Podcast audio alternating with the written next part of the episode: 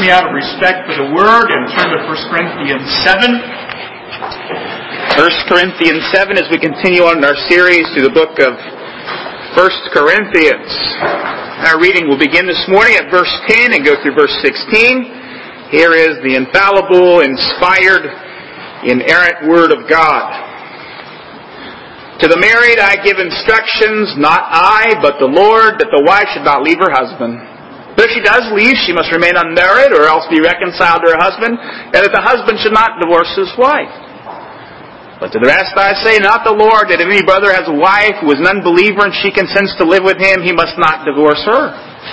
And a woman who has an unbelieving husband and he consents to live with her, she must not consent her, send her husband away. For the unbelieving husband is sanctified through his wife, the unbelieving wife is sanctified through a believing husband, for otherwise your children are unclean.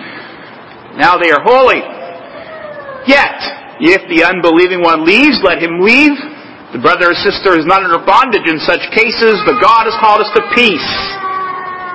How do you know, wife, whether you'll save your husband? Or how do you know, husband, whether you'll save your wife? Let's pray. Father in heaven, we are your servants. Deal with us in mercy. Do that by teaching us your word. Pray, O oh Lord, that your word would be clear to us this morning and that it would clarify and resolve issues in our own hearts and minds and that it would convict us and confirm truth within our hearts and minds that we would know how to live for your glory in everything. Assist us now by your Spirit. We ask this in Jesus' name. Amen. You may be seated.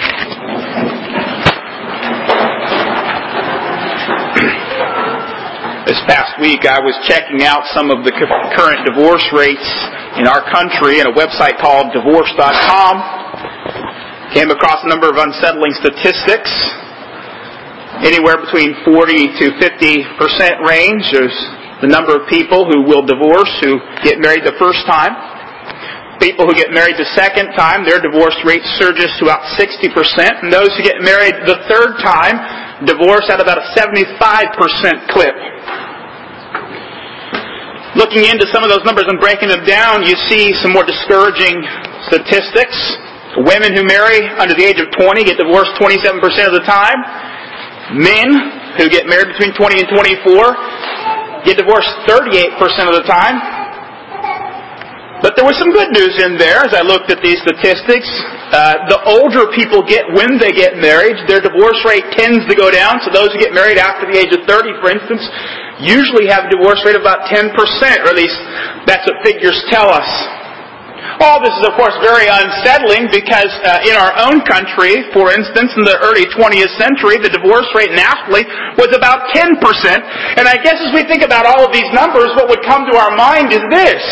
Is something gone so fundamentally wrong that we're at such a new stage in marital relationships, a sort of unparalleled uh, position and state in our history, that the marriage rules and principles from the Word of God simply don't apply because they could never have envisioned uh, such a situation of families breaking up at such record numbers. Well, the answer to that is no. The Bible is always relevant, and it's particularly interesting to note that the divorce rates of the Greco-Roman period, the age of the apostles and of Jesus, parallel and track fairly closely with what we find in our own nation in the 21st century here in America. And it's on account of that that both Jesus and the apostles address that, and we have one of those passages where this particular issue is addressed, 1 Corinthians 7. And I would say that as we enter into the passage, the dominating thought of this passage is that Christians shouldn't divorce. But it's a very nuanced discussion. As usual with the Apostle Paul, he sees things in a very nuanced and complex way. And this morning we're going to walk our way through the passage noticing two points. First of all, there are prohibitions against divorce, and then there are permissions for divorce. First of all, we'll take the prohibitions. You'll notice here that the Apostle Paul does something interesting here in verses 10 and 12. For instance, in verse 10, he says, I give instructions to the married, not I, but the Lord. And then in verse 12, he says, But to the rest I say, not the Lord. So what the apostle is doing here is he's saying on the one hand in verse 10, what I'm going to do is appeal to the teaching of Jesus while he was here during his earthly ministry. And then in verse 12, the apostle is saying, now I'm going to update and apply those uh, to the particular situation of living in Corinth and gospel preaching and the missionary movement of the church. So first of all, we look at what the apostle says here that Jesus taught. In order to see what Jesus taught, you need to turn with me over to Matthew 19. Matthew 19. Because clearly, uh, Paul is thinking in terms of, of this particular narrative, and there's another one in Matthew that we have to look at as well. And what you'll notice here as you enter into this passage, I can put my bookmark here so I can get back over there easily. What you're going to notice here in this passage, first of all, we find here in verse 2, Jesus has been teaching all day, and then we're told that some Pharisees start coming to Jesus, and they come testing him. Now, bear that in mind. That's a very important contextual clue. The Pharisees are not here coming to be instructed. The Pharisees are coming to Jesus because they want to test him. They want to trip him up. They want to find a reason for an accusation to bring against him so they can get rid of this guy who's a major nuisance to them. And notice here the question because everything uh, hinges on the proper interpretation of the question. I want you to listen to the question very carefully. They say, is it lawful for a man to divorce his wife for any reason?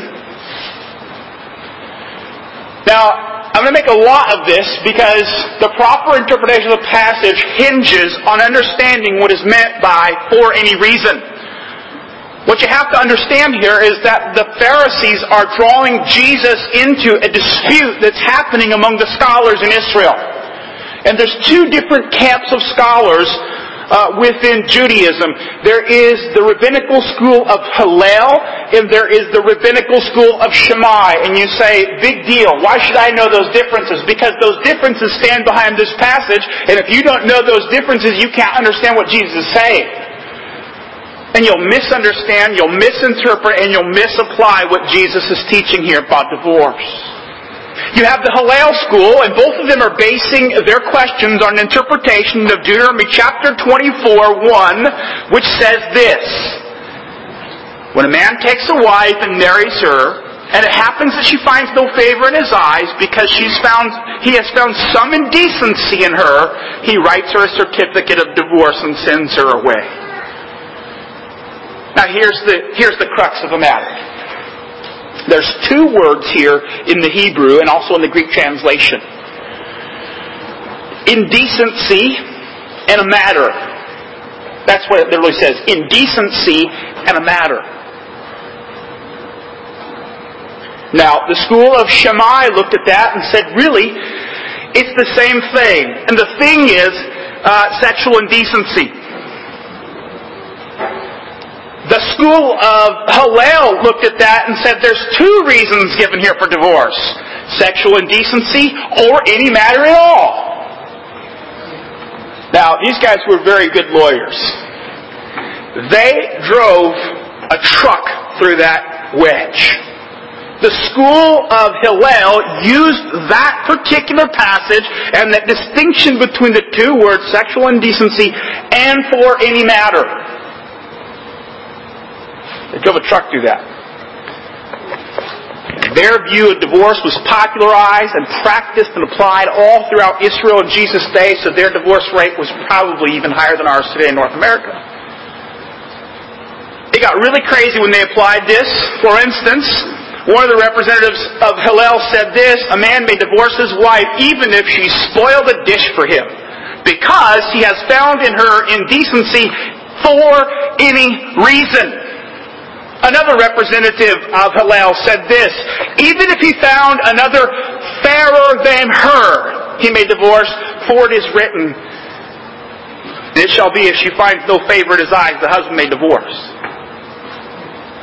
In other words, basically, the, the, representatives, the rabbis of Hillel basically said if your wife burns the toast for you at breakfast, you can send her a bill of divorce before lunch. That's how liberal they were. And it's shocking. You think about that, you say, wow. And so you have to be aware of the fact that is what Jesus is addressing. That particular idea.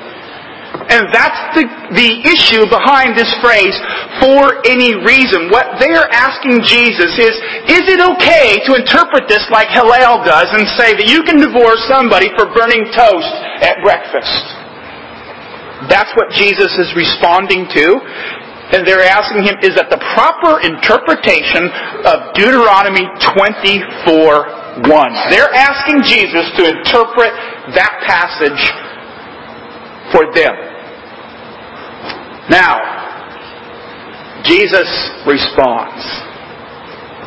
Of developed an intricate response, so bear with me as we work our way through uh, the passage to Jesus' conclusion.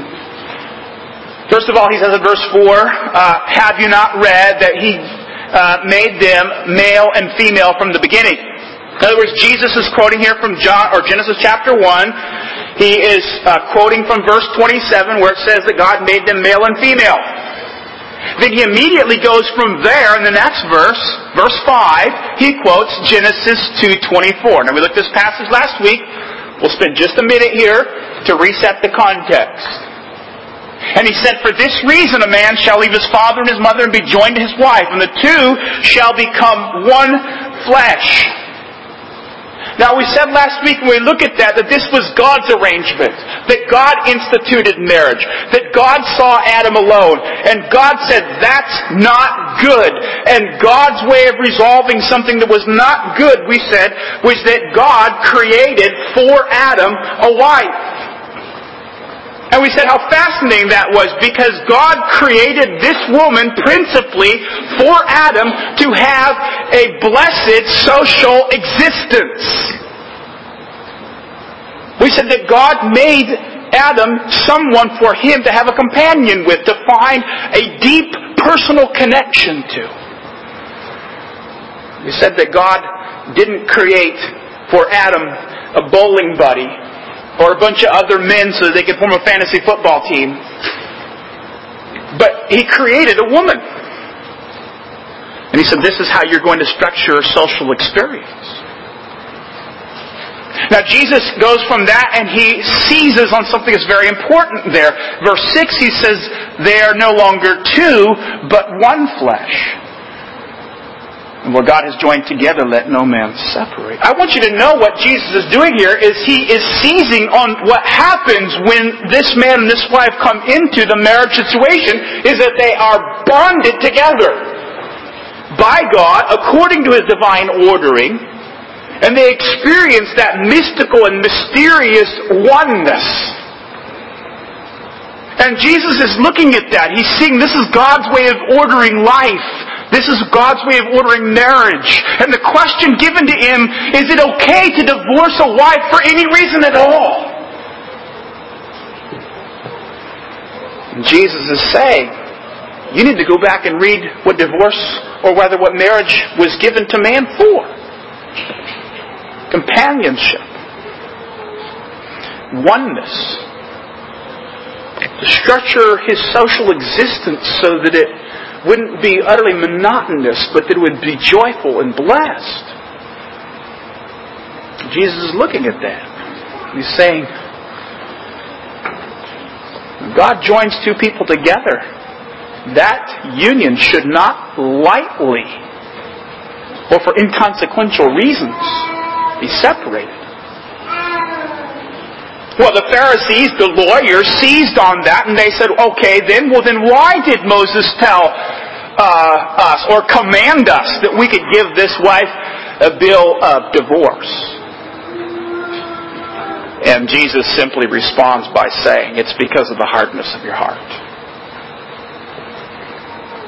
Jesus moved beyond the interpretation there at that point. He just looks at the problems of marriage and he says, it's because you two just can't get along and there was given a concession and permission. But then he goes on in verse 9 and he reconfirms, and this is very important that you understand verse 9 correctly. Because what Jesus is doing in verse 9 is saying, this is the side I'm on in the debate between Shammai and Hillel in their interpretation of Deuteronomy 24 1. Whoever divorces his wife, except for immorality, marries another woman, commits adultery.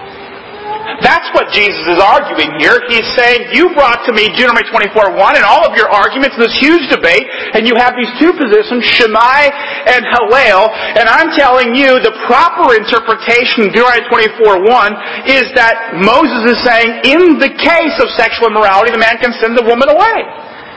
It doesn't mean for any reason at all. It doesn't mean for burnt toast that he can send her away. And so Jesus simply reconfirms that and clarifies it in verse 9. But I want you to understand it's, it's, uh, it's Jesus' opinion about a particular verse. Because if you don't read it that way, you're going to have massive problems when you get to 1 Corinthians chapter 7. And Paul says, if a divorce is, is legitimate, uh, the believer can remarry. If you don't understand this properly, what you're going to have is Jesus against Paul. You're going to have Jesus on one saying, hand saying, no, you can't ever divorce, divorce, and you can never remarry. That's what Roman Catholics teach. And they're wrong. They're wrong in terms of their exegesis of the Scripture because they misunderstand these verses. And there is a fundamentalism, I'm going to say not just in Roman Catholicism, there's a sort of fundamentalism even in our uh, conservative evangelical reform circles that takes it that way as well, and it's not right. We have to be clear of what Jesus is saying. If we don't, we're going to completely mistranslate, misinterpret, and misapply the Scriptures. So that's one of the places that Paul is speaking of when he talks about uh, this particular issue, and the same thing comes up in Matthew chapter 5 uh, verse 31 and 32. It's the same argument that Jesus references here. This is the Sermon on the Mount. the same Bible verses in view, Jeremiah 20, uh, Deuteronomy 24, 1. Jesus quotes it. He said, Whosoever sends his wife away, let him give her a certificate of divorce. And then he says, But I say to you that everyone who divorces his wife, except for the reason of unchastity, makes her commitment adultery. And whoever marries a divorced woman commits adultery. Again, Jesus is narrowly focusing on that particular text. He's saying this is a duplication. And he says if you go on to remarry after that, you're committing adultery. And the reason why you're committing adultery is because he said you never really got divorced. An invalid divorce because it's not based on proper grounds. Well, come back to 1 Corinthians 7. I know that was sort of a uh, a quicker explanation of that passage. Uh, it's not our design to focus on Matthew 19 this morning, but clearly Paul is alluding to that here in verse 10 when he says to the Corinthians, to the married, I give instructions, not I, but the Lord, the wife should not leave her husband, the husband should not divorce his wife. Clearly, he's saying to the Corinthian Christians here, you need to follow Jesus' teaching when it comes down to the sanctity, the solemnity, the importance, the significance of marriage. We must understand it's a very important contract. And so he says, the general rule that Christ taught applies to you.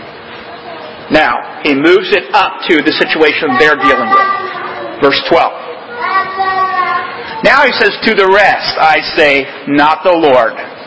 If any brother has a wife who is an unbeliever and she consents to live with him, he must not divorce her. Same works for the other situation. Jesus is now addressing a missionary situation, or rather, Paul is addressing the missionary situation. He's addressing the situation in which uh, uh, two people were unbelievers at one point. They were living in paganism. They were in false religion. Then all of a sudden, one of them gets converted, and now that uh, the other spouse, the unbelieving spouse, won't come along with him in terms of the faith, or her in terms of the faith. And now, what they are doing in Corinth is they are considering the possibility that that means they should divorce. Why? Because verse 14 tells you. What was their reason? The Apostle Paul uh, looks back over the situation of 12 and 13, the mixed marriage situation, the believer, the unbeliever situation. He says, here's why you don't divorce. For the unbelieving husband is sanctified through his wife, and the unbelieving wife is sanctified through her believing husband. You can draw out the argument that's being made here. The argument is this. I have to stay married. Uh, they're saying we have to we have to divorce because if I don't, now my unbelieving spouse is going to pollute me. It's God honoring for me now to get rid of my spouse because I'm just going to get, uh, I'm going to end up being corrupted by living with this unbeliever. Well, Paul says, hold on. He says, no. Here's the reason why you stay. Because the unbelieving husband is sanctified through the wife. And the unbelieving wife is sanctified through the husband very important that we see the argument here. Paul is not saying that now they've experienced uh, this uh, sanctification or this moral renewal that's subjective, that's holy, that's inside out, that believers go through. He's not saying that when he uses the word sanctification here. What he is saying in this case is that they have been consecrated. They've been set apart. Kind of like utensils of the temple or whatever. So now, uh, Paul has dealt with this particular issue. And he says finally in verse 16, and I think this is by way of encouragement to people who are in those situations. He says, uh, How do you know, O wife, whether you'll save your husband? Or how do you know, O husband, whether you'll save your wife. Uh, see, Paul is giving great encouragement to people who are in those mixed marriage situations, saying, look, even if it turns out that you're with an unbelieving spouse, it could be that you will be used by God to be a blessing uh, to your spouse and lead them to Christ. Very similar to 1 Peter chapter 3 where Peter says to the wives, be submissive to your husbands so that even if any of them are disobedient to the word, they may be won without a word. Very profound, very wise advice here given by the apostles to people who are living mixed marriage situations. He said, don't badger them with arguments all day long. They don't need that. Uh, don't run around and put Bible verses on their coffee cup and under their pillow and, and in their dashboard of their car and always be uh, beating them down with Bible verses and doctrines. And Don't do that. Just, just be loving. By the power of that silent profession of faith, a godly life, you'll win them to Jesus. He says, back off the arguments. Back off the, the sanctimonious talk. Back off the preaching. Just be loving. I believe Paul is using the very similar principle here in verse 16. How do you know God won't use you? So Paul addresses this situation. He talks about the prohibitions. And, and I think we have to, and I'm going to make this uh, very clear. We have to, uh, first of all, we have to appreciate the solemnity. He's saying marriage is solemn. Marriage is sacred. God honors your or values your marriage. Jesus values your marriage. And it must not be broken except for the weightiest, heaviest, most important reasons. Now, I hope I've said that clear enough so I'm not accused of saying something that I didn't mean to say. I am saying that God places the highest regard and value upon marriage. And clearly, Paul teaches that. Clearly, Jesus teaches that. But it'd just be dishonest not to point out that there's also permissions for divorce. You can see that in verse 15. The permission to divorce. You know, we talked about this situation of, of the unbelieving husband uh, living, or the wife living with an unbelieving husband, or the or the, uh, the the husband living with an unbelieving wife. What do you do? And if they're willing to stay and uh, and live in that situation, Paul says, by all means, leave it alone. Love your wife, love your husband, stay there with them, keep your vows, hold your home together. But now in verse 15, the assumption is that uh, the unbeliever doesn't want that. The unbeliever doesn't want to stay in that state anymore. Must have been happening in Corinth here that this similar situation was happening, and now uh, you have these uh, these people wondering, well, what do we do now? How are we supposed to act? The unbeliever is left. Am I, am I bound in this particular relationship? Before I answer that question, I want us to understand a little something about Greco-Roman marriages. Uh, people entered into them by consent only at this time. Mostly marriages were entered into for the explicit purpose of having a family and having children. Marriages were registered, they were registered at local courts to make them legitimate so that any children who came from that particular union would be considered legitimate heirs. But here's the thing, at that particular time, eh, within the Greco-Roman Empire, a woman or a man could walk away from the marriage at any time for any reason at all. They could walk away by verbally saying, I divorce. They could walk away by legally filing for divorce. Or they could simply walk away and that was considered divorce. And I think that's what Paul is saying here when he says if unbeliever depart. They didn't give any notice. They gave no verbal notice. They gave no written notice. They just left. But that was considered a legal divorce. And Paul says that's a legal divorce. And you now, this is very important, the brother or the sister is not under bondage in such cases. God has called us to peace. In other words, what Paul is saying is you're no longer married, first of all, but second of all, he's saying you're free to remarry. It's important to make that point. He says you're not under bondage, which means you're free to remarry. Again, against Catholicism, against many uh, neo fundamentalists today, who would say, even if the unbeliever did leave, you have to stay in that state forever, unless that departure was about sexual immorality. Well, Paul leaves us with that permission or concession then. We have two clear grounds now. One, sexual immorality according to Jesus in Matthew 19 9. Now you have another one in verse 15. If one of the partners divorces and leaves, you're free to remarry. I suppose the question that we would all have at this point is that it? Is that all the Bible says about it?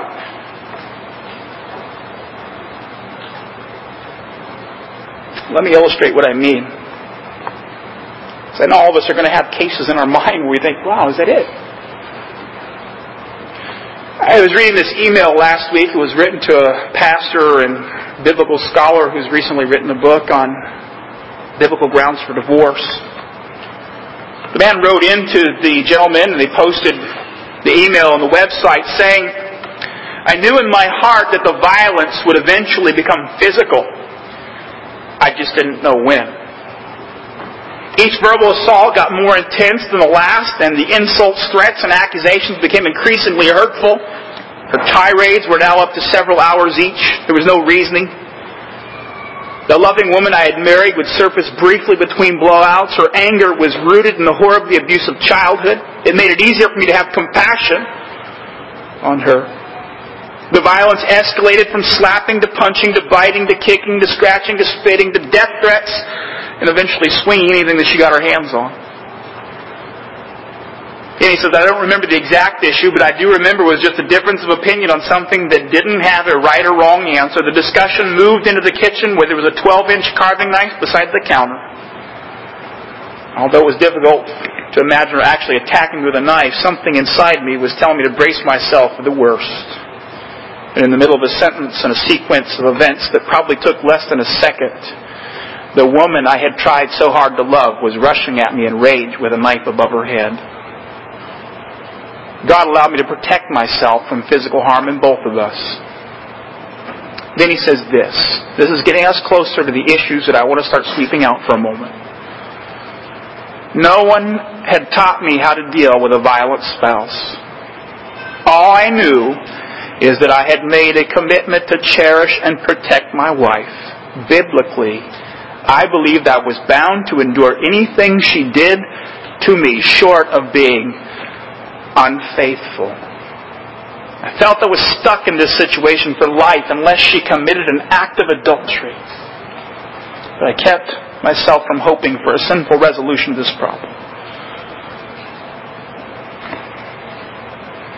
He says, in all this, she remained what I thought was biblically faithful because she never committed what Jesus called unchastity. In other words, the man is writing to say, I'm in a very abusive relationship, but I only find two grounds. Or at least what appear to be two grounds. He endured this for years and years, and he's beaten down to the point that he's physically exhausted. He'd lost all his, there's all kinds of things in this, this email that he writes about. he says, Am I bound? Because technically it didn't meet either one of those grounds. She wasn't going to divorce him, and she hadn't yet engaged in sexual immorality. And so he said, Am I stuck?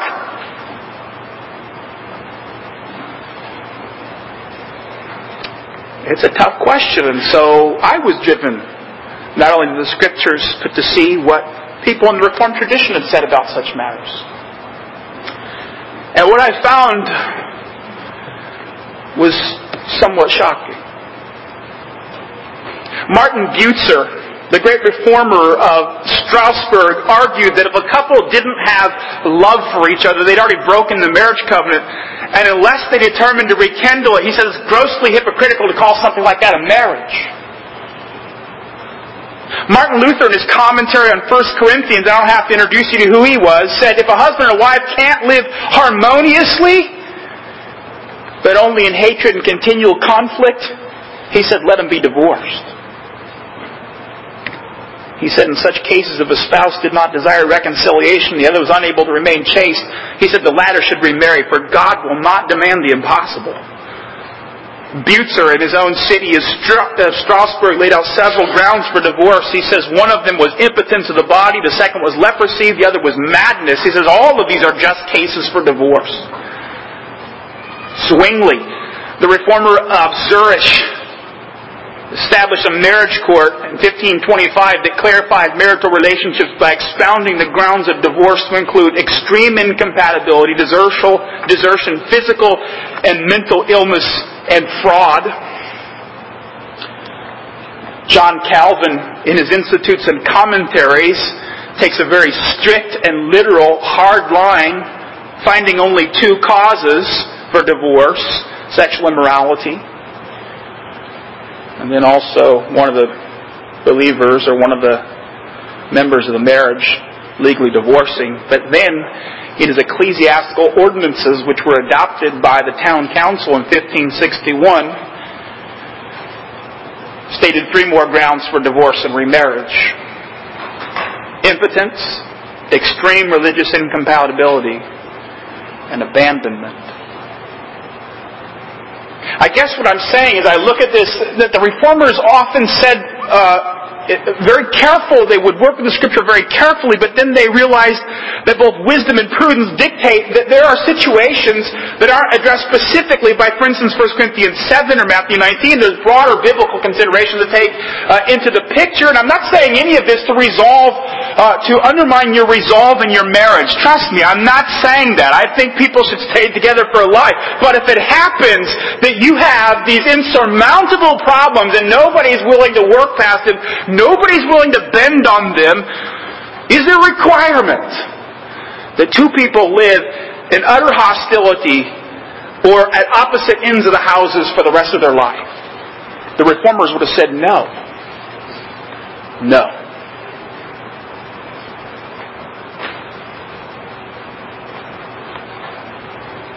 And I don't believe that that was hypocritical. I think it was wisdom based upon a whole series of biblical texts and principles.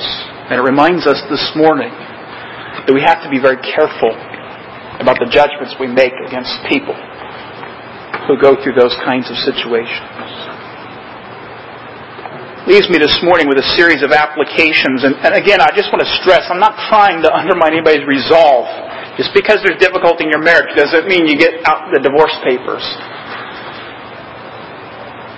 It's saying when they're so extreme that they cannot be remedied in any other way. There's a whole host of reformers out there who would have argued from a whole different set of texts and series of different angles. They should probably depart. With that in mind, I'm going to conclude with a series of applications for us this morning. And this is one that we should all be in agreement on. It's a great sin to violate your marriage vows. It's a great sin to violate your marriage vows. That's obvious from the passage here and what Jesus says in Matthew 19. When you enter into a marriage, it's supposed to be for life. You say it's going to be for life, you better aim with all of your heart to make it that way. It's a great sin to violate those vows. Second of all, if you take the marriage vow to stay with somebody for life, you better do your best to uphold it. The very first question I always ask any couple. I don't care whether they're two Reformed Christians coming together or two unbelievers who've asked me to marry them. The very first question I always ask is, is your intention in this marriage to keep your vows until you die? If they refuse to answer that question satisfactorily, I will direct them to someone else because I refuse to try to work with anybody that doesn't have that as their intention or their aim. That is the principle. If you take the vow, that needs to be the aim. Thirdly, based upon the solemnity and the importance of marriage, the words of Christ and the Apostle Paul, Many other passages of Scripture, married couples need to diligently work at fulfilling their marital duties and to keep love alive in their relationship. You see, it's not pleasing to the Lord to live in malice and bitterness. I've heard a lot of stories married couples about how their houses are virtually war zones. But yet they cling to the sort of literal principle of at least we never divorced. I don't find any virtue in that. Two people who refuse to, to do what Jesus and the Scriptures teach uh, overwhelmingly and comprehensively, which is to love each other. To find great personal fulfillment and, and connection and unity in their marriage.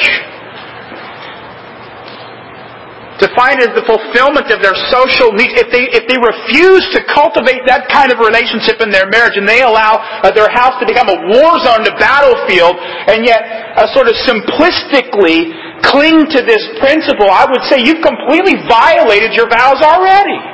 And it's hypocritical to live that way. It's hypocritical to live that way. No one should live that. Married couples should not live together that way. What they should do is live together in such a way that they cultivate uh, constantly in their relationship what their marriage is to be aiming at, which is to be an experience of one flesh, and to find in it great and fulfilling companionship and joy that's what God calls all husbands and wives to aim at. It's a challenge to every married person here this morning. That's your obligation. And then finally, for those who have lived through divorces and ruin of marriage, you need to hear this morning as well that there's forgiveness. Uh, there's this sort of strange idea out there that people can never be forgiven of this. I don't know why. I don't know how this got to be worse than murder or, or theft or covetousness or any number of sins. False worship, false doctrine. I don't know how it came to be that this was made worse, but somehow, sometimes it is stigmatized in that way. Is it, this is the one great, unpardonable, and unforgivable sin. Again, this not to undermine the significance or the importance of marriage or the duty and the solemnity to maintain the vows, but here is the, here is the truth. There is forgiveness in the Lord Jesus Christ. God is compassionate if you return unto Him with your whole heart in repentance. He forgives and heals and restores. Well, as we walk away from our passage this morning, I want us to be mindful of the high standards God has, the commitment that is needed, the duty not simply to stay together to keep the vows, but the commitment to uh, cultivate with your whole heart a deep love and affection for each other as husbands and wives. Now, that's what marriage calls us to. And I trust that uh, this morning we hear God's admonitions and we take them seriously and live uh, with Him in all obedience for His glory. Let's pray.